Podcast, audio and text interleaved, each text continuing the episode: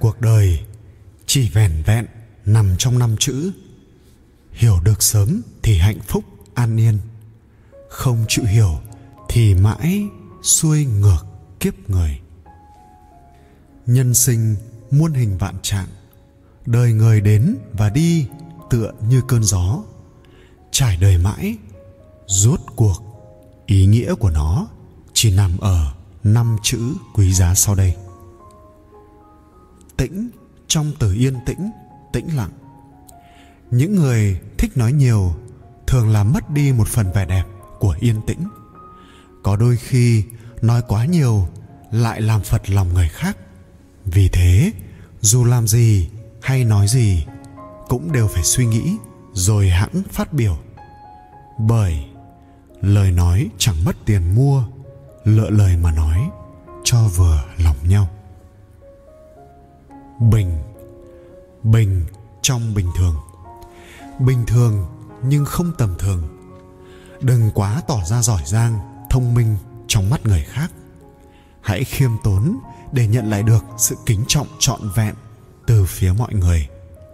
Không phải sự nổi bật nào cũng nhận lại được những kết quả tốt đẹp. Có những người, có những chuyện quá nổi bật, quá trói lóa mà khiến con người ta dễ dàng từ bỏ nó. Nhường nhường trong nhường nhịn.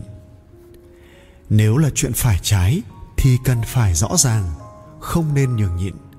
Còn nếu là chuyện nhỏ, dễ giải quyết thì hãy học cách tĩnh để lắng nghe ý kiến, cảm nhận của người khác.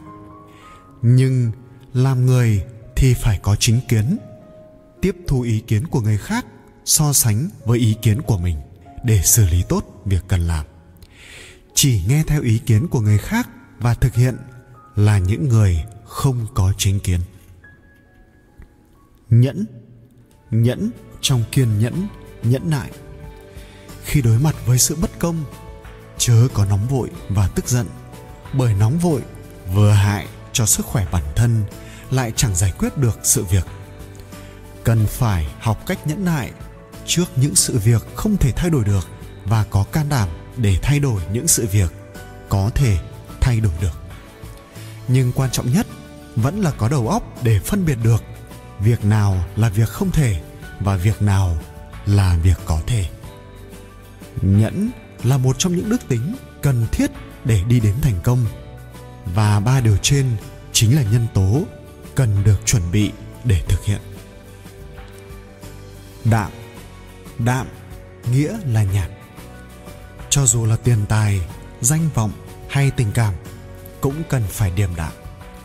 Trên đời này, không có chuyện vì mất đi một người nào đó hay mất đi điều gì đó mà ta không thể không sống tiếp được.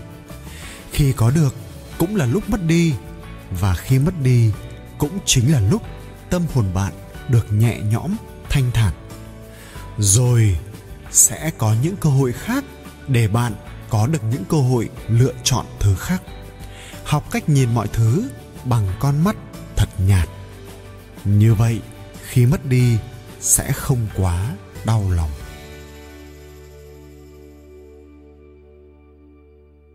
Trên đời này, thứ gì quý nhất? Đáp án rất đơn giản, nhưng nhiều người loay hoay, mãi chưa tìm ra từ chuyện con nhện sống trong chùa. Tương truyền rằng, trên mái hiên của chùa linh ẩn, có một con nhện không biết đã răng tơ mạng nhện mấy ngàn năm. Một hôm, phật hỏi con nhện, đời người quý nhất là thứ gì? Con nhện liền đáp, là thứ chưa có được. Nghe vậy, phật liền nói, con hãy nghĩ thêm đi, rồi quay người bỏ đi. Một ngàn năm nữa trôi qua, phật lại hỏi con nhện, đời người quý nhất là thứ gì? Và câu trả lời của nó vẫn như năm xưa, chẳng có gì thay đổi.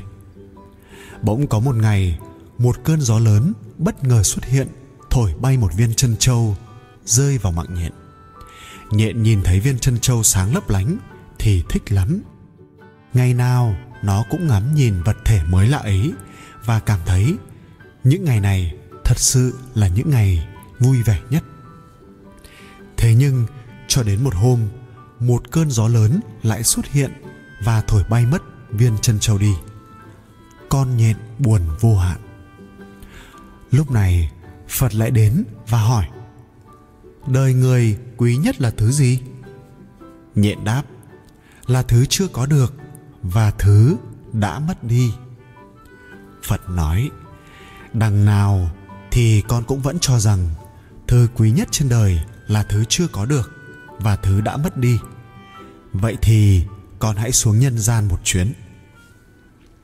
Cho đến một tiểu thư con quan danh giá và thế là nhện đầu thai vào một nhà quan trở thành tiểu thư con nhà danh giá bố mẹ đặt tên cho cô là kiều diễm. Thoáng cái, đã mười mấy năm trôi qua, kiều diễm giờ trở thành một tiểu thư xinh đẹp, nhu mì. Năm đó, hoàng thượng tổ chức tiệc ăn mừng cho kim khoa trạng nguyên, cam lộ trong hậu hoa viên. Cam lộ ngồi trên bàn tiệc ngâm thơ, sự hào hoa toát ra từ chàng thư sinh này đã khiến bao cô gái có mặt đều sinh lòng yêu mến trong đó có cả tiểu thư công chúa được hoàng thượng hết lòng yêu thương, tên trường phong. Kiều diễm thì khác.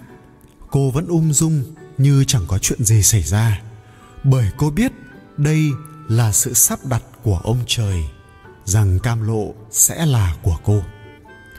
Vài ngày sau, khi kiều diễm cùng mẹ đi chùa dâng hương, cô tình cờ gặp cam lộ cũng đưa mẹ anh đi chùa hai bà mẹ nhanh chóng bắt chuyện với nhau. Kiều diễm và cam lộ cũng vừa dạo quanh chùa, vừa nói chuyện. Trong lúc nói chuyện, kiều diễm không cảm nhận được một chút nào về sự yêu mến mà cam lộ dành cho cô. Cô liền hỏi, lẽ nào công tử quên mất con nhện ở chùa linh ẩn 16 năm trước?